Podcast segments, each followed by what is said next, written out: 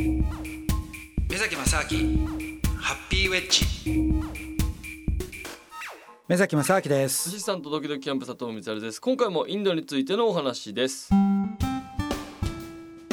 目崎正明ハッピーウェッジ。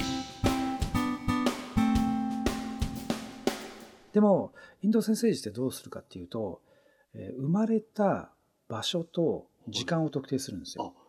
場所と時間？で場所と時間を特定してそうするとその地球上でうん。どの時点でうん。どこのだまあ、生まれた時の場所と時間によってその地点から見える天体の位置っていうのをその再現する、まあ、コンピューターでこうねシミュレーションして再現するんですよ。はいはい。だからかなりそのユニークな話になってくるんですよ。まあ、当然ふ双子の場合はね、まあ、あの同じになっちゃいますけど双子以外はもうまず変わるわけですよ。でそこから来るそのどういうふうに星がはまあ今なってて将来どうなるかっていうのからうん。そのまああなたの人生どうなるんですかって話になるんですけども、まあ、これはでもこれもねいやなんか星の動きと人間と何言ってんのって話になるんだけども。ね。はい、ただただこれもやっぱりそのまあ今の話じゃないんですけども今のこの世の中全てが連続性があるんだっていうことであるとですよ。連続性があるってことは一つの動きはうん。全てにおいていろんなものに対して関連しているっていうことから考えると、はい。その象徴的な星の動きっていう非常にそのエネルギーがね大きいなものっていうものがはい。我々の人生にやっぱり何らかの影響をね与えている可能性は高いのかなと思いつつでもそれだけだとまだ信憑性ないじゃないですか。まあうん。まあでそれやっぱりね誰でもいいわけじゃないんですやっぱりそれで読み方がすごい人とそうじゃない人っていうのがいて。はいそうそれで去年にたまたまなんかロシアのおばさんがいて、うん。強烈ななんかねロシアのおばさんへー面白いですすごいいろんなことをね言ってくれた人がいてはい。なんか話が良かったんでね。うん。で今年はどうなのかなと思ったらあまあまさかいねえなと思ったら「お昨日来たよ」なんて話になって。ええ「マジですか?」これももう完全お膳立てされてるなってね感じで。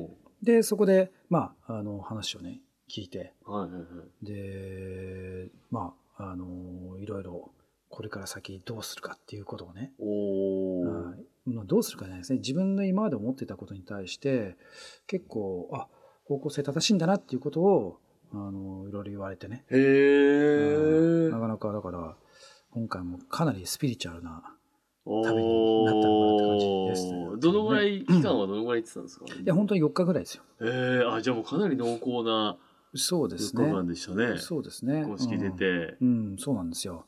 だから、まあ、あとその瞑想とかに関してもやっぱりまあねそこで言われたのはやっぱ僕にとってのその瞑想とかスピリチュアルなものと、うん。そのビジネスだったりとか現実社会っていうものをどういうふうに融合していくかっていうものが、まあ、僕にとっての人生の課題だとだからまあそれはそうだなと。へえなんかね、うん、だからあと例えば去年なんか言われたのはまあなるべくその外にねやっぱ出た方がいいっていう話を言われたんですよ。うんずっとオフィスとかにいるよりもやっぱ外出た方があなたにとって合うからみたいな話でやっぱそうだよなとか思って、そこからいろいろこうね海外いろいろ出始めたんですけども、はい。でそしたらそのおかげでいろんなものがつながってきて、でまあうんね、あの2017年は、まあ、その海外のビジネスがなんかできるんじゃないかなっていうのがあって、うん。でまあ、2018年に関してはそれがさらにこう展開していく感じがするんですけども、うん。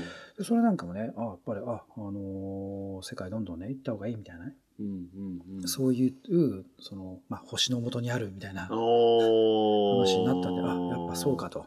やっぱりだから必ずしもそういうことを言われるかっていうことよりも、うん。その自分の中でなんとなくこう思っていたこととかを第三者がその確認作業をねしてくれるっていうような部分があるんで、そこでまあある意味安心材料じゃないんですけどあ、はい。やっぱそうだよねっていうもともと思ってたことをちょっと後押ししてもらそうですねそうなんですよ、ううん。ん、だからそこで全くあのなんていうんですかね迷いがなくなってくるっていうところもあると思うんですけどね。はいインド、まあ、行かれて、まあ、毎回、あの、やっぱ、目崎さんと海外といえばですね、やっぱ気になるのは、はいその、はいまあ、単語なんですけど、はいはいはい今回、まあ、4日だと単語はちょっと言ってる時間なかったですかそうね。思ったら、はい。そのプーナに単語があったんですよ。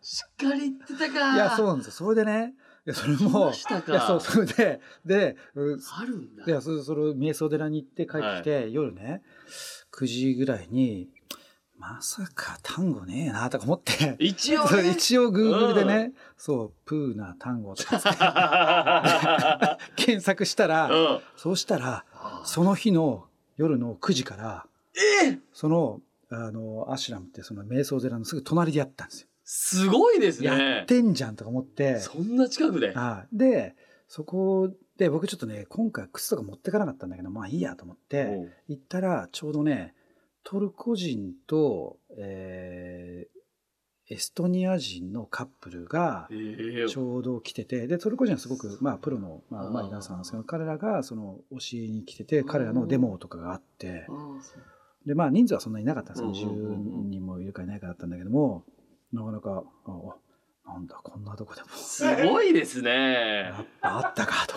まあだから本当にそういう意味ではちょっといろいろね、吸い寄せられるかのごとく、このインドにそうですね。行ったような形でしたね。さすがに本当にね、僕、靴持ってかないっていうのはあんまりないんだけども。まあ期間もね、あれだし、予定もあるからね て。か、それもあるし、いや、今回ね、やれても瞑想しかないし、まあ、さすがに単語はねえだろうと思ったんですうよ。んそしたらありましたからね。はいで、その次の日も、はいいやそのトルコ人のね、彼のそのワークショップがあるから、じゃあ、じゃあ行くわ、つって。あ、二日連続行きましたか。は いあ、じゃあ結構堪能しましたね。そうですねい、はい、はい。いや、まさかもう単語はさすがにと思ったら言ってたということでございましたけれども。もうね、もうそこから逃れられないですね。もうずっとそうですね。はい。湯崎さんの瞑想の体の一部ですか、もう単語は。そうです。そうですね。うんはい。2018年もじゃあ、はい。まあ、海外にたくさん行かれることと思いますし、単語もたくさん。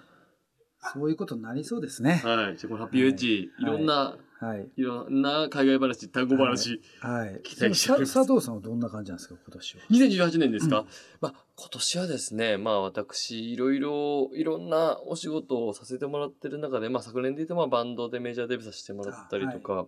実はザ・トイレザトイレッッツツという、一応こう、いろんなことが形になりつつある年、去年がそういう年だったので、はいまあ、さらにその培ったものをですね、さらにこのちょっとアクティブに、うんもう一展開、様々なものもバンドであれば、しっかり、その、まあ、メジャーデビュー以降ですね、その広げるっていう作業もやっていく。